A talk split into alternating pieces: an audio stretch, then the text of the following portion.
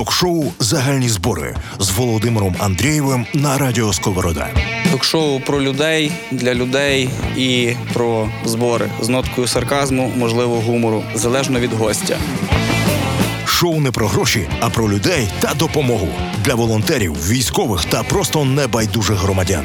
Аби підвищити культуру та ефективність зборів в Україні, де зараз кожен на щось збирає або щодня долучається. То шоу «Загальні збори». Кого хочу, того запрошую, але не всіх. Дивіться на YouTube, слухайте на Spotify, SoundCloud, Google та Apple Podcasts. Все, можна починати? Добре. Е, бажаю здоров'я, друзі, щастя, радості і любові всім. Е, це четвертий мій улюблений випуск е, ток-шоу «Загальні збори». Це найкраще в світі саркастично, аналітично, гумористичне і корисне ток-шоу для людей, яким цікава культура волонтерства. І сюди ми запрошуємо тих, кого хочу я. А зазвичай це люди, які дотичні або до Збройних сил України, або до волонтерства. І тут ми розказуємо цікаві історії, ділимось досвідом, лайфхаками і взагалі просто розказуємо, як, що робити, щоб допомагати Збройним силам України. «Загальні збори». Дивіться на YouTube, слухайте на Spotify, SoundCloud, Google та Apple Podcasts. Сьогодні в нас в гостях дуже крута людина. Людина, яка, в принципі, воює за нашу Україну з дві тисячі чотирнадцятого року, зараз також захищає нас. Людина, яка абсолютно і на всі сто відсотків дотична до аеророзвідки. Людина, яка з дронами і БПЛА на «Ти» із закритими очима на ощуп може зрозуміти деякий дрон і деяке БПЛА. Андрій Мочурад, ваші оплески. Традиційно починаємо наш випуск з того питання, яке я задаю всім. Як ти до того докотився? Ти знаєш, я сам собі не раз ставлю це запитання, і кілька разів навіть командири над цим жартували. Ну, це не стосовно мене особисто, а стосовно загалом. Хто як звернув не туди. Так от, жарти жартами. Перше уточнюю, що я не суцільно воюю від дві тисячі чотирнадцятого року, я так набігами, як то кажуть. От, з різних... Нальотами. Нальотами, так, да. нальотами. Тобто там чотирнадцятий, потім окремо п'ятнадцятий, потім шістнадцятий. Вирішив, що мені треба звання офіцера, бо, бо це правильна стратегія. І, на жаль, багато хто це не розумів, а зараз люди дуже толкові, не маючи офіцерського звання, на жаль, можуть менше робити. Mm-hmm. І це зараз ця проблема відчутна. Ну і, відповідно, в лютому... Ні, навіть не так. Я до того докотився. Січень місяць двадцять третього, двадцять другого, перепрошую, року, я пам'ятаю, в кінці січня я написав так: «Гов, друзі галичани», ну, тобто там, там апелюючи до січових стрільців, що там була фраза, що без вільного Києва немає вільного Львова. Я в січні пишу: «Ну, а от якщо почнеться, от хто готовий зі Львова їхати захищати Київ?» І там такі гага, реготи, тобто там сміхуйочки всякі і так далі, і так далі. Ну і двадцять четвертого лютого я беру цей допис, перепощую і такий: «А тепер?» От, і до мене в телефон почав... Підступний. Почав розриватися телефон, тому що вже ніяких сміховячки не було. Хтось там за свої коментарі почав вибачатись, витирати під цим ділом. От, і таким чином я зібрав був там небагацько там людей, нас було менше десяти спочатку, і ми попробували рушити на Київ. І з того часу почалася нова глава чи новий там наших пригод. Ти перегорнула, як кажуть, сторінку от, в своєму житті. Пригоди почалися тупо відразу. Тобто, я думаю, про це вже зараз можна говорити. Дізнавшись, що ми їдемо туди, ми почали, ну тобто, що ми будемо на Київ рушати, ми почали шукати машини. І нам моментально друзі-волонтери знайшли аж цілих три машини, одна з яких поламалась у Львові, ще у Львові, не доїхавши до СТО у Львові. Одна зламалася в Вінниці, коли ми вже не їхали, а одну ми просто не взяли, бо ми зрозуміли, що ми, мабуть, доїдемо там, не знаю, ну до Золочева не доїдемо, напевно, що. А це ж тоді через Житомир неможливо було їхати, це ж mm. треба було тим колом. От, і в результаті, коли починав шукати машину, а чим же ж довести майбутній особовий склад, то я пішов хід конем і почав шукати по тих друзів, які військовим віддають машини, які треба просто перевезти. Uh-huh. Там до чорта на роги. Тобто мало хто хоче їхати. От, і таким чином однією з машин, яку я віддав був своєму потім майбутньому командиру, то я до нього і приїхав був. І, в принципі, це така класична ситуація, коли там волонтери їздять-їздять, а потім бачать якийсь підрозділ класний і до нього доєднуються. Ну, а от тоді це в нас було ще в лютому. І я думаю, про це вже можна зараз розповідати. Ми везли одні з перших, одні з перших Старлінків на Київ. Mm-hmm. Тобто в Києві була загроза, що впаде інтернет, впаде мобільне покриття, і треба було якось мати власне інтернет. І дізнавшись, тобто люди, які мене там знали по воєнній справі, вони сказали: слухай, ми тобі пару сторінків даємо. Я думаю, про це вже зараз точно можна говорити. Тоді пересилалися такими маленькими групками по декілька сторінків. Я більш ніж переконаний, хоча я не піддаюсь на параною, що спеціально робились групи людей, які на той момент не служать, хоча мають відношення, mm-hmm. щоб ніхто не знав маршрутів, щоб це не була їхала фура зі Старлінками, тобто розосередити. Ну, і мені зразу кажуть, якщо що, то ми не знаємо, хто ви, що ви і як ви. Ну, так, це я. І, та, і тут така перша історія. Ми доїжджаємо до Білої церкви, зупиняючись на купи блокпостів якихось дядьок з там рожбайками, які на кожному селі свій блокпост. No. От, тобто в мене там на той момент паролі від по області, а той момент, що коли губернатор там однієї з областей, ну і це вже було відносно недалечко до Холодного Яру і так далі, він, звичайно, що не знав, в які там в містечках паролі, а тут ще й самовільні блокпости різних мисливців, які кучкувалися біля декількох бочок, переважно біля якогось кафе типу мисливського. Ну, це ну, щоб зрозуміло, логічно. Так? От. І був момент, коли там нам погрожувало, що нас арештувати будуть туди-сюди, а в нас при собі була своя зброя, це були карабіни мисливські, але це все-таки сім шістдесят два, в них дубльтівки, угу. які в них на плечі, які вони отак от тримають. І, ну, там, в мене трішечки почав нерви здавати, ще одного військового, який тоді був демобілізований теж, було нерви здавати, що, блін, ми ж тобі зараз просто роззброїмо і все. Ну, типу, серйозно, бо ніхто там на нас зброю не цілив. Словом, ми абсолютно м'яко пробували пояснювати, показували УБДшки, там, ще якісь інші речі. В нас були там документи від певних наших хлопців в Києві, ті, які mm-hmm. Київ тримали. Один з них, як мінімум, один тюльпан вже загинув недавно. Це якраз я до нього їхав, умовно кажучи, в підпорядкування. А коли приїхав, то виявилося, що він, його вже призвали. Тобто він тримав половину неба Києва, там, як він розповідав. Mm-hmm. Я думав, що до нього просто їдемо і будемо допомагати. А тільки приїхав до Києва, він каже це. І от в результаті ми, виїхавши з самого зрання, доїхали, були тільки до Білої церкви. І була така думка, ну окей, ну треба десь ночувати. А ми по дорозі везли, друзі, які ще з нами їхали ще одною машиною, це вже був такий караванчик, кілька машин, вони везли, по-моєму, сімдесят другий вони щось везли. Mm-hmm. Ну і типу запитали, чи там можна десь нас на ніч, і ми до світа поїдемо. Ми ж були свято переконані, що це буде десь при військовій частині, там десь на блокпості, ну таке. А це виявилася якась квартира якоїсь знайомої волонтерки в Білій церкві. Mm-hmm. Ну, і той момент, коли е, завалилося три машини, причому більшість з них пофарбовані або в зелений кольор, або в камуфляж. Ну, стандарт, стандарт. Завалилося в десь в двадцять третій годині на якусь квартиру і почали люди в камуфляжі або в, там, на тактикулі зах- заходити в ту квартиру. А це ж момент, коли Київ на півоточенні. То, ну, словом, добропорядні і дбайливі сусіди почали викликати всі можливі, там, тобто до нас всі види поліції, там, охорони місцевої. Тобто до нас приходили люди в формі отак от по черзі. Ми там одним пояснили, показали документи, другим пояснили. Доходило до смішного, що, типу, тільки одні пішли, ще не встигли спуститись по нашому розрахунку вниз. Прибігають інші, ми такі, ну ви на приколі, чи що, ми тільки раз вам розказали. От, поки до нас чуть не виламав двері, залетів корд, і нас розклали мордою вниз, як, е, як якихось диверсантів, ще там щось. Ну, тоді я пам'ятаю, це перші дні, це ж параноя, це ж... Так, власне, і тут той момент, коли ну, ми показуємо свої документи, показуємо, там, що ми спілкуємося, показуємо БДшки, бо в нас кілька БДшників виїхало. Це нічого не допомогло. Десь якимось макаром про це дізналися, я вже точно не пам'ятаю, як дізналися ті військові, які ми це привозили, військові приїхали нас визволяти. Там, ну, я не скажу, що там перестрілкою пахнуло, але близько було, коли кордівці почали контролювати сходи вогневими засобами, цілячись, з криком, що там піднімається група, ми їм пояснюємо, що це свої, ну і от така от, чуть не був friendly fire. Скажу прямо, як є, поводились вони з нами жорстко, але не били, не було рукоприкладства. От, і навіть в цій ситуації ми не спалилися, що ми везли Старлінки. От, тому такий момент, бо ми не знали, чи це мож, про це можна говорити, чи ні.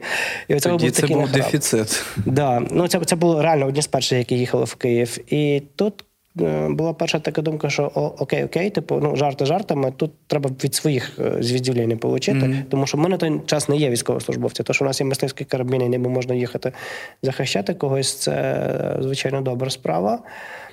От, бо перед тим дуже багато моїх друзів пішло в сто третю, сто двадцять п'яту, але тоді там фактично не було місць. В мене була інша проблема, що я вже на той момент був офіцером. Розкажу інакше історію. Раніше я десь мав відношення до вісімдесятки. Тобто я, як мінімум, з ними проходив перепідготовку там перед тим і так далі. І мені сказали, типу, що хлопче, типу, сорі, а ти до нас не попадаєш, бо в мене там якісь травми були. Там мені сказали, що з парашутом вже не можна стрибати, коли я вже відстрибав програму mm-hmm. пару стрибків. І я, власне, кажу, слухай, ну там командир роти, ну а що буде, якщо почнеться, типу, ну прийдеш, ми тобі свою рожбайку віддамо. І спочатку, як тільки це почалося, мав їхати в Миколаїв, тому що ніби було місце в штатці. Потім дізнався, що я не рядовий, що я вже офіцер. Мені прямо сказали, вибач, іди нафіг, типу, ну, нема місця в штатці. Mm. Я кажу, ти ж обіцяв, кажу, так ти офіцером не був. От, я далі там в шеф, шеф в одну частину спецпризначення звертався, питають ВОЗ, питають звання, в нас нема місць, був би рядовим туди-сюди.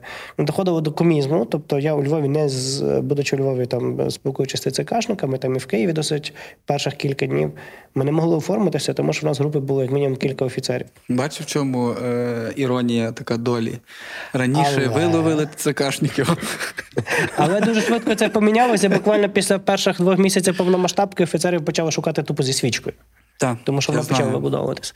Так що от такі були цікаві історії. І, власне, дуже багато хто мені тоді казав, не їдь зі Львова, будеш людей тренувати. Я віджартовувався, що якщо вже я маю тренувати людей, то це означає, що всі мої вже там, всі мої вже так. поїхали тоді. Так. Бо я не вважаю, що в мене якийсь там супервисокий рівень підготовки.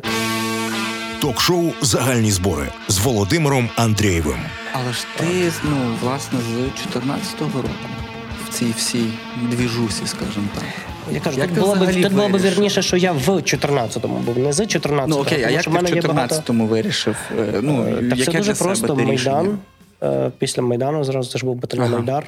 Тобто, якщо був батальйон Айдар, там багато майданівців було, а на Майдан ми приїхали одні з перших і теж думали, що там вже щось навагонжено. Угу. Ми, от, власна група, яку, яку я тоді кермував, коли ми приїхали ще в тринадцятому році на Майдан, це ми зібрали були хаотично студентів, які там приїжджали в Київ, і вони не знали, що робити, і їхали назад. Mm-hmm. І от ми буквально за, два, за дві доби виловили були купу студентів по... там вокзал, автовокзал і так далі, так далі. Просто з плакатами типи координаційний штаб. Його ж не існувало. Ну, так. Типи координаційний штаб, люди ходили. Координаційні штаби були, щоб ви собі розуміли, в КМДА, в будинку профспілок, в філармонії. І кожен позиціонував себе як координаційний штаб. Але приїжджали студенти масово в Київ на вокзал і, і, і не розуміли, що їм робити. Тикались, микались і їхали назад додому. Ну, я зразу пішов у Жовтневий палац. І... Там теж був координаційний штаб. Так, це в нас ще було, це ще навіть не грудень був, це ще було в кінці листопада. І, власне, тих людей, яких ми заакумулювали, ми з них там пробували десятки, сотні робити. Дуже багато роботи зробив вже покійний на сьогодні Микола Муравський, Цибулька. Просто колосально багато роботи без нього. Я впевнений, що нам не вдалося би ці речі. Ну і потім, власне, саме цими студентами і цими студентами, такий собі Походжай молодший, Остап, він тоді на Ірфаці вчився у Львові. Ми вже видихнулися, а вони, власне, робили те, що ми у Львові, знімали студентів з пар, тобто виводили студентів на мітинги, бо це вже кінець листопада. Uh-huh. Бо у Львові ми вивели було на мітинг двадцять п'ять тисяч студентів, так от, з чигуком. І ми такі, типу, окей, у Львові, значить, нема що робити, бо, ну, це не наша заслуга, це народ був готовий виходити. Я бачив, ти фотку недавно виставляв у Фейсбуці. Там, де я ще потлатий з мегафоном. Так, так, так. То не є суто моя заслуга, звичайно, що я просто був одним з тих, хто це робили. А почалося з того, що наших студентів з нашої ГОшки, з, по-моєму, з Людкевича, з училища, не випустили на страйки. Ну, ми просто зібрали там чоловік двадцять-тридцять і витягнули спочатку всіх з музучилища. Це а у Львові? У Львові, так. Да. Mm. А потім що робити? Ну, ми пішли під Політех, бо знали, що там хтось стосується. І поки ми йшли до пам'ятника Степана Андрійовича, то я зрозумів, що ми перекриваємо вулицю, треба щось з тим робити. А там був командний момент, люди дійшли до пам'ятника Степана Андрійовича, звикли, що є всякі там марші, смолоскипні, вишиванки mm. і так далі. І поки я відзвонюю там поліцію, міліцію, щоб якось нам дали супровід, що ми принаймні не робили шкоди машинам, то... Люди, які були під пам'ятником, побачивши, що ми їх нібито привели до пам'ятника, коробочкою вибудувалися, чекають на мітинг. Mm. І ми такі, блін, ми мітингу ніякого не планували, мене так в спину виштовхують, іди розказуй їм щось. Після Майдану куди ти потрапив зразу? Після Майдану я спочатку як журналіст, як фотокореспондент поїхав в місто Щастя, тобто тоді там багато преси збирали. Це був десь початок літа чотирнадцятого року. І побачивши, ну, достатньо багато знайомих, батальйон Айдар, бачиш, що люди заряджені, багато майданівців. власне, цей прес-тур. Ми повернулися назад, ну, я поїхав до Львова, забрав, зібрав речі, зібрав манатки і поїхав туди вже добровольцем. Але більшість тих, що за це, можливо, не дуже дбали, чи... Тобто багато було хлопців, які не були оформлені. Я, для прикладу, досі вважаюсь добровольцем, тобто за той період в мене офіційно там документи не оформлені, тільки mm-hmm. добровольця. От, ну, цього разу я розумів, що це вже помилка, що це все-таки не варто, тим більше, що є такий момент, що можеш загинути. І це якось треба оформлювати, і е, вся наша група ставила одну вимогу. Ми кудись оформляємося. Mm-hmm. Тому в двадцять другому році ми шукали, власне, куди ми можемо офіційно піти, а не бігати партизанщиною. Ну, це логічно, тому що, по-перше, ви були б як незаконне угрупування, по факту, озброєне. Просто банально friendly fire. Хоча, ти знаєш, розкажу тобі одну історію, це така майже як байка. Якщо я, лінива істота, коли-небудь допишу книжку, ще з чотирнадцятого року почав, я знаю групу, яка не була ніде оформлена, яка, власне, в двадцять другому році, маючи друзів-волонтерів, і вони самі багато чого збирали, виміняли трофейний міномет, вимінювали до нього міни, ну, не обліковані, якісь там трофейні і так далі, а, солярку. І вони виходили, фігачили в тому ту сторону. Ну, просто хлопці взяли, нарили. Ну, реально, я, я був шокований, але я знаю цих людей, я бачив, і більше того, а, вони настільки з одного боку безбашені, з іншого боку, от в Айдарі в нас були навіть шеврони «Слабум» і «Отвага». Mm-hmm. Тобто чуваки фігачили, і кілька разів навіть чуть не попали під вогонь своїх, під скиди з «Мавіків», зокрема, бо вони там розпізнавали, розпізнавальні знаки могли, там стрічку не вдягнути, виходили в сіряк, ніхто про них не знав, ні з ким не координувалися. Одного разу їх врятували, я бачив відео, мене там не було, бачив відео, одного разу їх врятувало те, що вже в момент, коли мали скидати на них подаруночок, оператор сказав, типу, стоп, так міномет на підрів направлений, типу, це ж наші якісь. От. А і... хоча, знаючи підерів, повір мені. От. І, типу, тобто я от знаю, не знаю, як вони зараз, я насправді з ними давно не контактував, але от на початку тої всієї двіжухи у двадцять другому році я, наприклад, знаю таку групу людей. Mm. Я думаю, сподіваюся, що вони вже десь оформились десь, так? Uh-huh. Наскільки це законно, незаконно, я не називаю ні імен, ні позивних, ні нічого, типу, це інше питання, але от, дійсно я от таку групу бачив. Ну, я думаю, така, напевно, і не одна була група, і враховуючи масовість того всього, що відбувалося, та, в принципі, і з чотирнадцятого року можна і рахувати, тому що, ну, по-інакшому ніяк не порахуєш.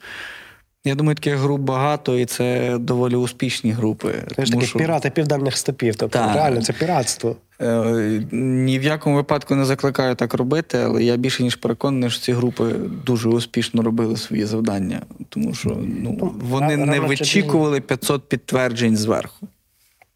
З іншого боку, без координації, без горизонтальних зв'язків, без якихось там інших речей, ну це ну, махновщина, але це те, в що нам не можна скотитись.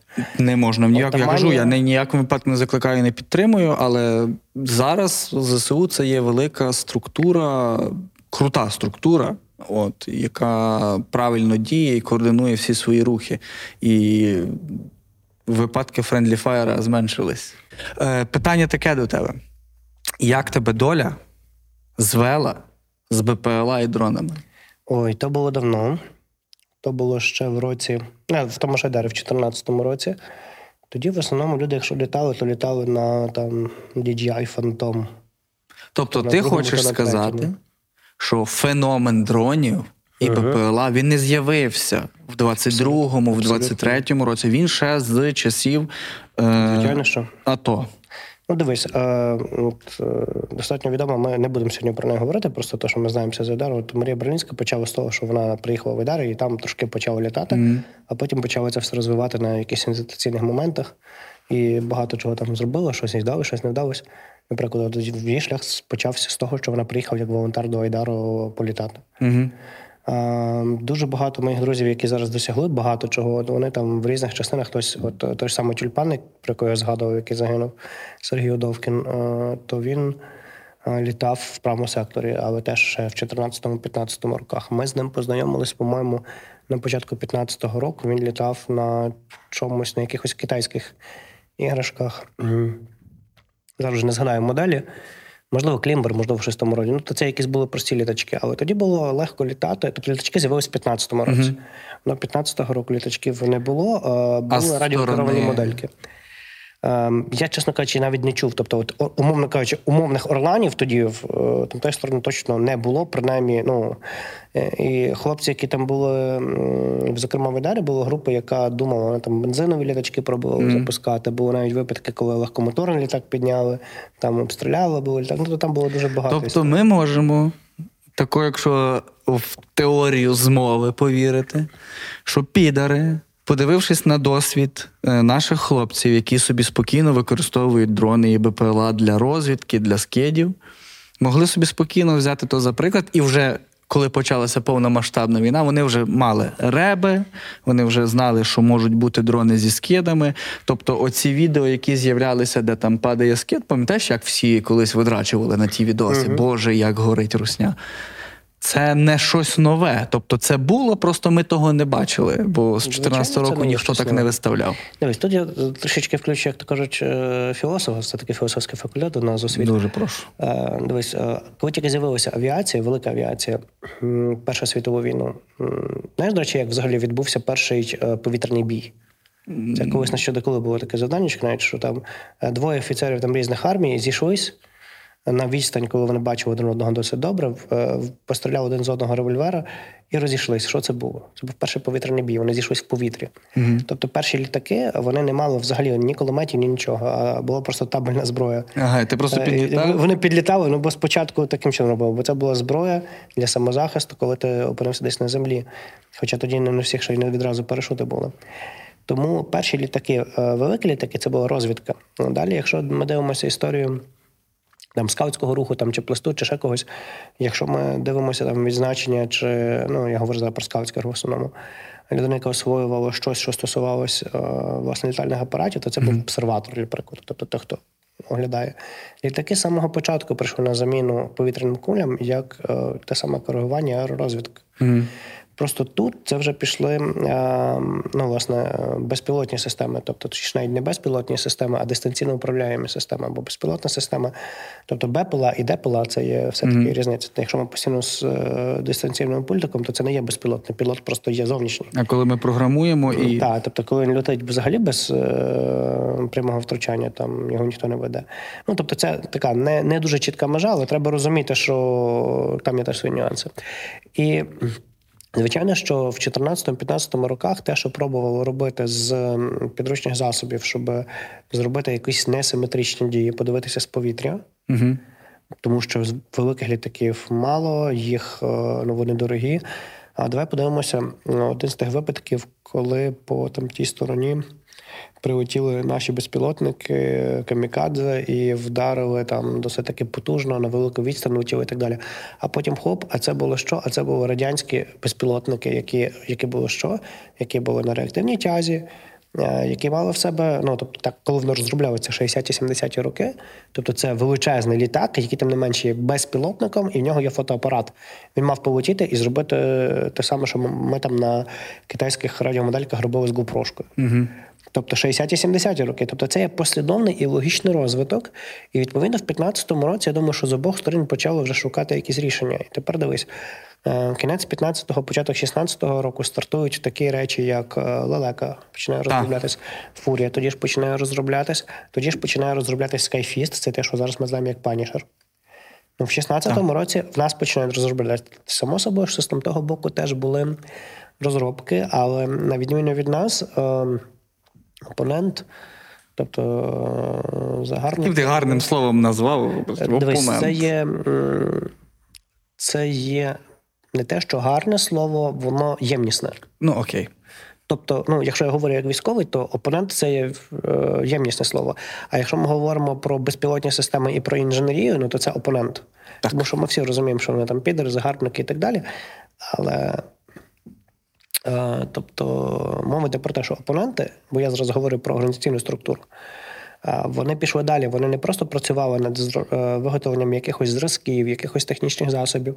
В них були роти БПЛА вже на той момент, а в нас вони почали коли з'являтися. У них, тобто ті самі «Мавіки», в них стояли на озброєнні. Тобто, офіційно. Офіційно, так. Тобто були ж захоплені і документи, і так далі. Тобто захоплені були трофей, там кілька коробок «Мавіків» і журнал, власне, який мав заповнювати командир роти БПЛА їхньої. Тобто говорити про те, що вони від нас навчилися? Ні. А Ні. далі, якщо ми говоримо про РЕП, про інженерну школу, про фізиків, про математиків, в них це дуже потужно. Ну, то я, і то, в них це потужніше, знаю. Ніж в нас. Тому що в них це систематичніше, у них це, у них це структурно, тобто, знаєш, не розпорошено. Тому вони до цієї війни, звичайно, готувалися. Те ж саме Орлан, він зроблений з гівна і палок, але, але він масовий, він працює. І, ну, у нас нічого подібного на той момент не було. Ну, як кажуть наші хлопці з певних підрозділів, що це поки що один з найкращих БПЛА. Як той, який масовий, дешевий, з гавна і палок, але працює, так. Це один з найкращих так. БПЛА. Я не буду дуже багато розказувати про технічні моменти, хоча в неті є дуже багато цієї інформації. Але навіть з трофейних БПЛА антени спочатку збирали. Те, що сі ар пі антени називаються, і так далі, звідти бралися. Тобто, хто хоче, там інформація є в інтернеті, я більше про це розповідати не буду, щоб не виглядало як чутлива інформація, бо вона не є вже чутлива досить довго, але окей. Тобто, якщо говорити, що хто в кого вчився, я думаю, що це в обидві сторони mm-hmm. працювало. От, але у нас це не було системно, у нас це не було на рівні там державних програм, на рівні структури штатних підрозділів і так далі, так далі. І в нас роти БПЛА почали з'являтися ті, які штатні, ті, які прописані, ну, в кінці двадцять другого року. Загальні збори з Володимиром Андрієвим на Радіо Сковорода. Чуть-чуть проїбалось. А до того, ну, тобто, в мене, наприклад, немає висовки пілота. Та, блін, я як офіцер, я взагалі не можу бути пілотом. Ну. Тому що пілот – це є там молодший сержант або солдат. По тих висовках, тобто, я можу десь помилятися, я знаю, в кожній частині зараз по-іншому є. Mm. Але такої військово-облікової спеціальності, як оператор БПЛА, в нас до повномасштабки не було. Тобто, ну, це були якісь зовсім інші Забавки. речі, які треба було приносити. Була командна історія. Мені розказував один друг, який є пілот літака «Фурія», ну, БПЛА «Фурія». І один з перших здавав медкомісію, а тоді, щоб не паритися, БПЛАшники мали здавати медкомісію, суто на БПЛАшника, які були передерті там з Кожедуба, тобто з пілотів реальних бойових літаків. Mm-hmm. І він розказує таку історію. Ну, я от сижу там, сидять пацани, я бачу такі заряджені, молоді, підкачені, такі от круті, тобто, ну, пілоти там сушок, ще там чогось. Mm-hmm. Ну, і типу, там розмовляють в коридорі. І, тобто, я не був там присутній, от, почув історію, розказую історію. Може, це міська легенда, але... І його питають: окей, класно, а ти на чому літаєш? Вони там між собою діляться. І такий каже: ну, на «Фурії». Такий: «Фурія, це щось НАТО передало, напевно, так? Це якийсь новий літак». Він каже: я сижу і червонію. Вони ж як почують, що оце от без, безпілотний літальний апарат. Трикутний, та. Да, а вони стільки часу вчили, ну, тобто монокрило – це хороший варіант. Ну, я знаю. Він я... каже, я думав, вони як почують, вони стільки часу вчились, вони стільки вкладали душу, я тут пілот БПЛА, зараз просто тягла отримую від них, і все. Тобто, от таку от байку розказували. Тобто, добре, що це все розвивається. Воно непогано зараз. Він міг сказати, знаєш, як «Фурія», скорочено в шістнадцять. Чи дотичний ти безпосередньо до виготовлення БПЛА? Був. Тобто зараз я не дотичний до якогось масового продукту, mm-hmm. так? Про немасові продукти інші речі розповідати не можу, не хочу, не буду. Скажу, що там не є. Я вважаю, що моїх заслуг особливих немає з часу mm-hmm. повномасштабки. Я не зробив чогось супер унікального. Просто роблю свою роботу. Але до того, як я призвався, чому я, власне, пішов в цьому напрямку, так, я був напряму дотичний до однієї з львівських ай ті-компаній, яка розробляла, власне, рішення для безпілотників. І воно розробляло рішення в тому числі для не військових, а комерційних безпілотників. Тобто mm-hmm. у нас було декілька ідей дуже класних. Тому так, певний, певний рівень експертизи у нас був, і воно зіграло зі мною як добрий жарт, так і поганий. З одного боку, ну, я вважався експертом і десь почав там займатися тому, а з іншого боку, дуже часто почали ставитися: а він айтішник, який безпілотником займався. Ну, це типу те ж саме, що ти комп'ютерщик, ти ж доктор, ну, і так далі, і так далі. І коли певний момент виникає, як ти цього не знаєш, кажу: а ви думаєте, що що, якщо людина айтішник, там, чи пі ем, бо я в мирному житті був пі емом, То вона знає все? Ні, вона знає, де це подивитись, вона знає, як зробити експертизу. Uh-huh. Один з таких приколів був, ми десь там були в полях, і кажуть, типу, хто там камери налаштує? Вон Андрій хай йде налаштує, бо він айтішник. Я кажу, я камери від нагляду в житті не налаштовував, я не знаю. Тобто, я знаю, що такий Ті Сі Пі-протокол? Я знаю, там, не знаю, якісь такі, ну, тобто, конектори, як там завальцювати кабель, так далі. Я знаю ці речі, бо в мене перша освіта інженерна. Але я в житті не налаштовував, от, і доходило до коментних моментів, що щось там не можуть до планшету підключити. Я кажу, те, що тут кабель Ейч Ді Ем Ай, там мікро-Ейч Ді Ем Ай і так далі, це не означає, що він туди заходить, тому що є ще поняття входу-виходу, ви зараз спалите та, щось. Та, та. От, але ти, якщо тільки зі сфери ай ті попадаєш в армію, рано чи пізно ти напоришся на таку штуку. А, ти айтішник, значить, пам'ятаю, був випадок, ти хто, ти Пі Ем? Іди купай окоп. Тебе ти хто? Я кажу, Пі Ем, а що це таке? Я кажу, ну, проєктний менеджер. Він каже, а що це таке? Я розказую, чим займається проєктний менеджер. Я кажу, о, клас, мені тебе треба було. Я кажу, а що треба робити? Будеш табличку в Google Доці заповнювати. Поняв? Все. Я сидів реально кілька місяців, заповнював табличку в Google Доці, і коли я побачив, що Google документи, там, Google мапи і так далі, так далі, їх можна між собою мінімально автоматизувати, так. Що в Excel можна написати форму, де е, з'являється випадаюче меню в певній клітинці, ну це для них було відкриття. І, ну... Тобто я не хвалю себе за щось там, але, чесно кажучи, я відчував, що... Повір мені, ти шариш Excel, ти можеш себе похвалити. Ти розумієш, мордою в болото, типу, ну, так. Серйозно, е, типу, Екселька. Але наказ є наказ, е, це не був мій командир, він, в принципі, насправді, нібито під питанням, чи міг давати таку вказівку, але він старше подзвонив, все, і ти робиш. Ну, та ясно. Бо це субординація. Добре, що ти нагадав про цей, Тому... про комерційні безпілотники. Угу. То це ваша ай ті-компанія там в Ужгороді безпілотниками сигарети возила? Ти чув ту історію, що я чуваки знаю. В Ужгороді такі умільці, красавчики, скліпав, коротше, собі безпілотники, папероси, десь туди собі відправили. Вони це робили до повномасштабки.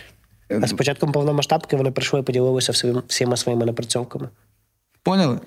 Тобто ці пацани, я їх знаю, тобто якщо це про тих, можливо, це про інших, я їх знаю. Це недавно Я з ними було. спілкував. Ні, це було давно. Це... Ні-ні, оця новина, це недавно було. Значить, хтось новий. Та, я буквально знаю тих, тиждень які... тому. Я знаю тих, які працювали до того. Більше того скажу, я думаю, про це вже теж можна говорити. Якщо хтось пам'ятає історію, коли над е, захопленими нашими територіями розкидали, розкидали листівки агітаційні, то це було саме з такого борта, яким до повномасштабки возили цигарки контрабандисти. Вони просто свій борт віддали. Загальні збори. Ми збираємо людей. Ну так. Зараз звертаюся до всіх контрабандистів, які займаються безпілотними літальними апаратами. Ми знаємо місце, де вони будуть корисніші, з певними допрацюваннями. Принесіть, ми зробимо з них лялечки, і вони будуть працювати на благо е, нашої країни, а не країни, в яку вони е, возять папіроси. Так, чесно кажучи, навіть за це два роки, якщо говорити про мене як про пілота, багато людей прокачалося значно більше, ніж я, і мають більше кваліфікації суто як пілота. Чому? Тому що це насправді не складно. І хто постійно цим займався, mm-hmm. постійно літав, то з ким на квадрокоптері. Я зараз про квадрокоптер. Та, та, я як квадрокоптер можу керувати ним, але я не є суперасом там. І тут є дуже важливий момент. Чомусь помилково, я там бачу на Lobby X постійно оголошення і так далі, дивляться там вакансія. Пілот, який одночасно буде і крилами, і впів, і коптером. Ну, mm-hmm. це неправильно, це в корені неправильно. Чомусь, е, ні, ну, в нас трапляються варіанти, там, медик-сапер, або там, я не знаю, медик-снайпер. Але це десь от такий самий нонсенс. Тобто тобі треба і впівішника, чи тобі треба оператора крила. Угу. Можна і те, і те навчитись, можна. Але в стресовій ситуації м'язова пам'ять, вона або щось одне зробить, або щось ну, інше. Ну, це та як ейч ар-рекрутер. Ти да, або класний да. ейч ар, ти або класний рекрутер. Якщо ти ейч ар-рекрутер, то ти і там гімно, і там гімно. Так? Тому Абсолютно. От це вже другий, до речі, наш випуск загальних зборів, де ми говоримо про Lobby X. Прошу Lobby X послухати інформацію, людина в тому шарить, може змінити трошки назву вакансії. Це не, це не до Lobby X питання, це питання до військових частин, які ну, на Lobby X дають, дають інформацію. Там в нас така політика, що Lobby X, наскільки я розумію, то що армії, вони не пхаються в текст, який надали ВЧ. Тобто це не до цих людей. Lobby X дуже класні, дуже, ну просто от я з ними контактував по різних питаннях. От, а питання в тому, що інколи від ВЧ не розуміють, що ну, вони хочуть універсального uh-huh. пілота, і я можу їх зрозуміти з одного боку, але ну, призначення Мавіка і призначення якогось літака, який може зробити діпстрайк, це тотально різні речі. І людина може і те, і те вміти, але людина не може одночасно займати і ту, і ту посаду, і те, і те робити. Якщо ми вже говоримо про правильні причесані там штатки, структуру. До речі, от таке питання, поки ми з тобою говоримо. Можеш сказати, самий гімняний український БПЛА, який зараз до сих пір є на ринку? От прям самий гімняний. Гімняний, який є на ринку? Ну, він є. І деколи його хочуть, ну... Це той, який не літає. Ну, ну дивись, тобто, на мою думку, о, будь-який БПЛА, який є на ринку, який може виконувати завдання, він mm. не є поганий. Він може бути дорогим, Дорогим, дорожчим від конкурентів, він може бути незахищений від ребу. Але я би не говорив би, що щось є поганим. Але в той же самий час, коли ми хочемо взяти дійсно якусь хорошу річ, яка існує не перший день, я таким чином mm-hmm. прокручу це питання, нам потрібно дивитися, чи є керівництво льот, льотної експлуатації, так звана КЛЄ. Якщо немає документації, то, ну, блін, ми беремо якийсь чіпсет з Аліекспресу, та, бо хочемо щось там поміняти в себе на компі. Якщо ми не маємо на нього мануала, ну ми його mm-hmm. просто не візьмемо, ну, бо в смислі, yeah. ми не знаємо, що там, як там. От, якщо ми маємо якийсь БПЛА, дивимося документацію. По тому, як прописана документація, ми можемо дуже-дуже багато зрозуміти про літак. У мене є друзі, про яких я не можу говорити, не можу їх називати. Але вони зараз багато... в цій кімнаті? Ні. Але дуже багато спеціальних хлопчиків працюють на цьому виробі. Я коли побачив їхню КЛЄшку документацію, ну, в мене був оргазм, ну, чесне слово. За мене зробило всю роботу. Ну, нічого не треба допилювати, дописувати, я про документацію говорю. Угу. Тоді, коли ми літали на багатьох інших крилах, я дивлюсь, ага, розподілу ролей немає, протоколів немає, того немає. КЛЄшка типу є, ну, типу, це не про військовий виріб. І тут я дивлюсь, чуваки, які дійсно, ну, та шістнадцятого року працюють, а вони не публічні. Угу. Я дивлюсь, зроблено от так, як треба. О, що я ледь не забув. Хочу також всім нашим глядачам нагадати, що коли у вас, якщо ви волонтерите, і у вас є запит на еф пі ві-дрони, на дрони, на мавіки, ну вони є, є різні. Якщо у вас є такий запит, чи навіть на БПЛА-крило, чи монокрило, уточняйте, чи є хтось в підрозділі, хто вміє на цьому літати. І фраза «та навчимося» Вона не, ну, вона не працює. Це речі дорогі і технологічні. І треба людина, яка от, от яка вміє отак. І, і знати там оце КЛЄ, як ти кажеш. Ну, керівництво льотної експлуатації. Так. Це мануал. І мануал розуміти, літака. Як та штука літає. І, і, і не перший раз взяти це в руки. Тому що, ну, вийде просто елементарна херня. Ви купите дорогу річ, і її в перший же день розхерачать і все. Є ж БПЛА, які злітають з катапульти, є які з руки, є які з землі. Ну, тут дуже багато депенс. У мене був от реально випадок, uh-huh. коли е, ми надіслали чувакам БПЛА на два uh-huh. крила, е, кур'єр. І я їм казав, є катапульта. Тому що він злітає з катапульти, ти з руки його не запустиш. Ну, звичайно. Йому треба, щоб його щось добре, та ми запустимо. Ну і, коротше, чуть не було летального випадку, тому що він зробив отак. І дуже близько отак до них він зробив. Розумієш, про що я? Звичайно. Тому завжди, якщо ви висилаєте... Ну, зараз є багато умільців, які роблять БПЛА, які роблять еф пі ві-дрони. Нехай ці умільці розказують найдрібніші нюанси поводження з технікою. Тому що вони можуть це знати. Передадуть військовим, вони того не будуть знати. Тут, тут мова трішки про інше. Звичайно, що це в ідеальних умовах, але майбутнього пілота крила потрібно навчити спочатку теорії, і це десь, ну, тижні три. Аеродинаміка. Там дуже багато речей. Ти розумієш, що більшість військових, я вже не знаю, як зараз, але думаю, що ситуація не дуже помінялася. Вони не вміють рацією користуватися. Пояснюю, що таке поляризація, вертикальна, горизонтальна, люди не знають. Не ріж, тобто, не сип собі... мені, не сип мені сіль на рану, не сип мені сіль на рану, бо в мене з раціями дуже є болісна історія. Знаєш, оце момент, коли там петлю загинають, там, коли тактикульно, або, скажімо, там почався обстріл, лягли, ой, зв'язку нема. Ну, та логічно, бо антена тепер в іншому... Ну. Положення. І от той момент, коли такі речі не знають люди, які беруть літати, у мене був дійсно випадок... Коли я пробував пояснити, що таке, що нам, щоб заховатися від ребу, треба закрити з радіогоризонт, і тому антенну треба ставити внизу, тому що з літаком буде зв'язок. А отак ми закриємося. Ну, це геометрія, я не знаю, ну, за четвертий клас, за шостий клас. І фізика за восьмий клас, так? Чи за дев'ятий. І е, я напорювався на фразу, ну, молодий, класний чувак, Рекс, реально дуже відважний. Я дуже поважаю як бійця. Він каже, а ти не попробував?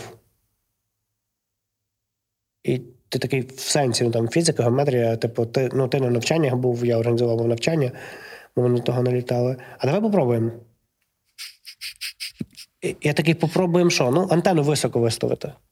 І дійшло до конфліктів, тобто, там, я з командиром говорив, з ним говорив, тобто, звичайно, що це пропрацювалося.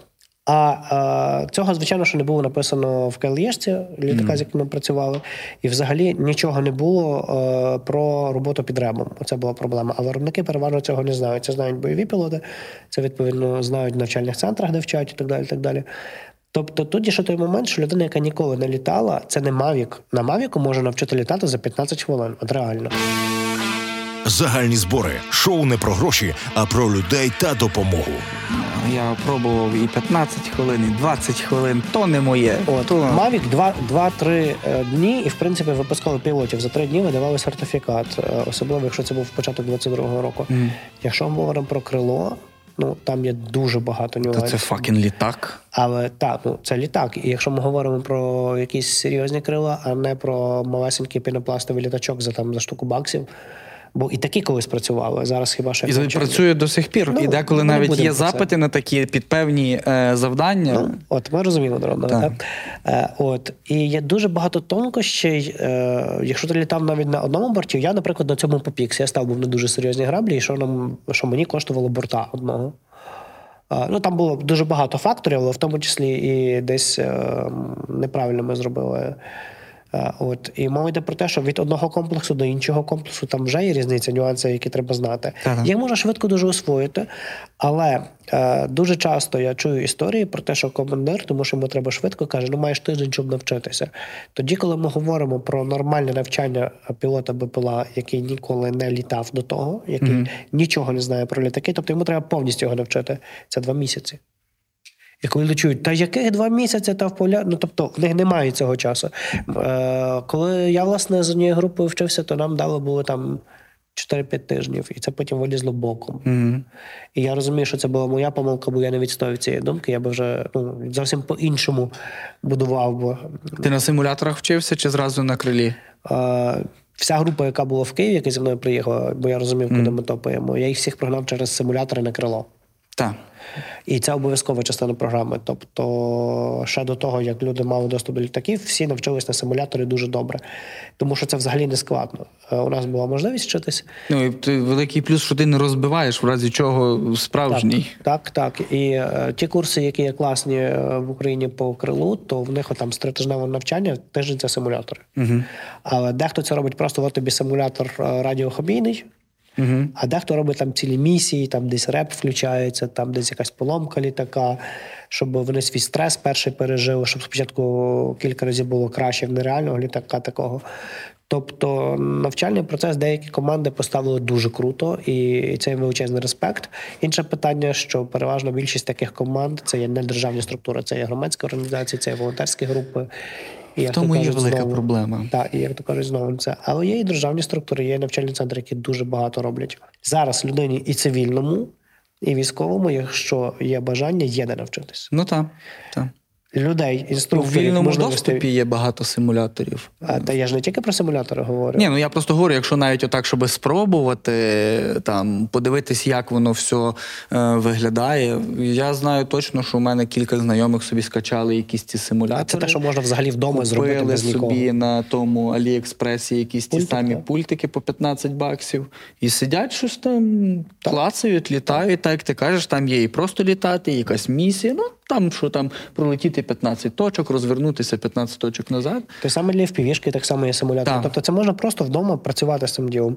Тут нічого супер військового, складного і так далі немає. Це просто хобійні моделі. Так. І... і вони були до того, і до війни, так, і до чотирнадцятого року. І це ж просто аеромоделювання, по факту. Так. Просто розвинути в мілітарі. Так що це все було, і якщо вам то цікаво, є така штука, яка називається Google. Там та, є дуже багато та, цікавої інформації. Таке питання в мене є до тебе. Воно зараз дуже так гостро стоїть майже у всіх підрозділах, які там по лінії розмежування стоять. Феномен ребу. Він же ж з обох сторонів, так як ти кажеш, і в нас, і в опонента, воно є. І воно мусить бути. Так. То, щоб та еф пі ві-шка не долітала, треба один реб. Щоб не долітало ще щось більше, треба інший реб. І так. Автомобільні реби є, і окопні реби є, і великі реби є. Скажи, будь ласка, чи можемо ми, от, наприклад, в подальшому говорити, що е, м, потреба в дронах і БПЛА з нашої сторони так само рівносильна, як потреба БП... ребів, щоб в нас теж були в великих кількостях? Ну, дивись, перш за все, нам потрібно шукати асиметричні рішення. Тобто майбутнє за fucking дронами з штучним інтелектом. Так, та, ну, однозначно. Тобто, я не знаю, що там про скайнет говорять. Який би там але... не був той реб, дрон собі кілішне і зробить Тому свою справу. Мова йде про асиметричні рішення. А якщо ми говоримо про просто реб і дрон, чим потужніше хтось придумає мишу, тим потужніше потім буде мишоловка. От і все. Це, це. Тобто, воно все працює якийсь час. Але дуже швидко змінюється. Відповідно, людина, яка цим не займається, втрачає кваліфікацію. От я, наприклад, по собі відчув, наскільки я мав експертність на початку двадцять другого року і зараз. Ну, тобто, моя експертність понизилась дуже серйозно. Чому? Тому що те, з чим я працював багато років, зараз або не так, або не існує. А будучи військовим, ти все-таки не можеш вкладати багато часу в саморозвиток, бо в тебе його просто немає. Ну, та логічно. Це... От, ну, тобто, тобто... Що робиш? Книжку читаю, але там летять дрони, почекають. От, тобто, мова йде про те, що е, ми повинні розуміти, що це дуже-дуже динамічна річ. Ну, тобто, е, технології в час війни завжди розвивались. Давайте почнемо від, там, не знаю, кулькової ручки, туалетний папір, памперс. Ну, тобто, туалетний папір, можливо, ні, але я читав десь якісь, що там е, якісь специфічні серветки, туалетний папір теж почав розробляти був для космонавтів, та? Mm-hmm. Але, як мінімум, от памперс – це ж е, фактично військова сфера. Mm-hmm. Кулькова ручка – це пілоти. Mm-hmm. Де, дуже багато, е, той самий олівець, так, дуже, дуже багато речей, ну, тобто, прогрес е, під час війни, він є зумовлений е, просто виживанням інколи. І те, Те, що стосується дронів, само собою, той, хто придумає розумніший дрон, самостійніший дрон, той зможе обійти реп. Я вже бачу якогось меха Ігора, який сидить і пише в коментарях, а потім ми збудуємо зірку смерті. Ну, друзі, повірте мені, технології йдуть вперед великими кроками. І я вже знаю навіть певні напрацювання впівдронів з штучним інтелектом, які визначають ціль, але поки що ще питають оператора, чи вразити ціль, чи ні. Якщо оператор я каже, нічого що... про це не знаю. От, якщо, або зроблю вигляд. Так, якщо оператор каже, що вразити, то тому дрону вже абсолютно payable of table. Чи є реб, чи нема реба, йому вже все, він за ціллю слідує, поки не вразить. Тому я вважаю, що все ж таки, ну, тако скажемо, це мотиваційне шоу, гинути мають дрони, а не люди. Отак. Е, ну, типу, з нашого боку. Е, це був четвертий випуск ток-шоу «Загальні збори». У нас був е- в гостях Андрій Мочурад, людина, яка дуже круто шарить в БПЛА, військовий. Е- традиційно, як я і завжди кажу, в кожному нашому е- випуску у Андрія є збір на потреби е- війська, на потреби Збройних сил України, на потреби аеророзвідки. От, всі реквізити і опис, що то за збір і на що то збір будуть в нас під відео. Будь ласка, закидайте ваші донати. Будемо літати, будемо бомбити, будемо розвідувати і все буде добре. Е, також на самому початку нашого е, випуску я забув сказати, що дякуємо за цю чарівну локацію ай ті-компанії Деваbіт. Компанія Девabіт. Хочете, я вам проведу екскурсію, бо я тут гід. Друзі, це ток-шоу «Загальні збори». Любіть Україну, слухайте маму, носіть шапку, допомагайте Збройним силам України. Ток-шоу «Загальні збори» з Володимиром Андрієвим на Радіо Сковорода. Ток-шоу про людей, для людей і про збори. З ноткою сарказму, можливо, гумору, залежно від гостя. шоу не про гроші, а про людей та допомогу. Для волонтерів, військових та просто небайдужих громадян. Аби підвищити культуру та ефективність зборів в Україні, де зараз кожен на щось збирає або щодня долучається. Того шоу «Загальні збори». Кого хочу, того запрошую, але не всіх. Дивіться на YouTube, слухайте на Spotify, SoundCloud, Google та Apple Podcasts.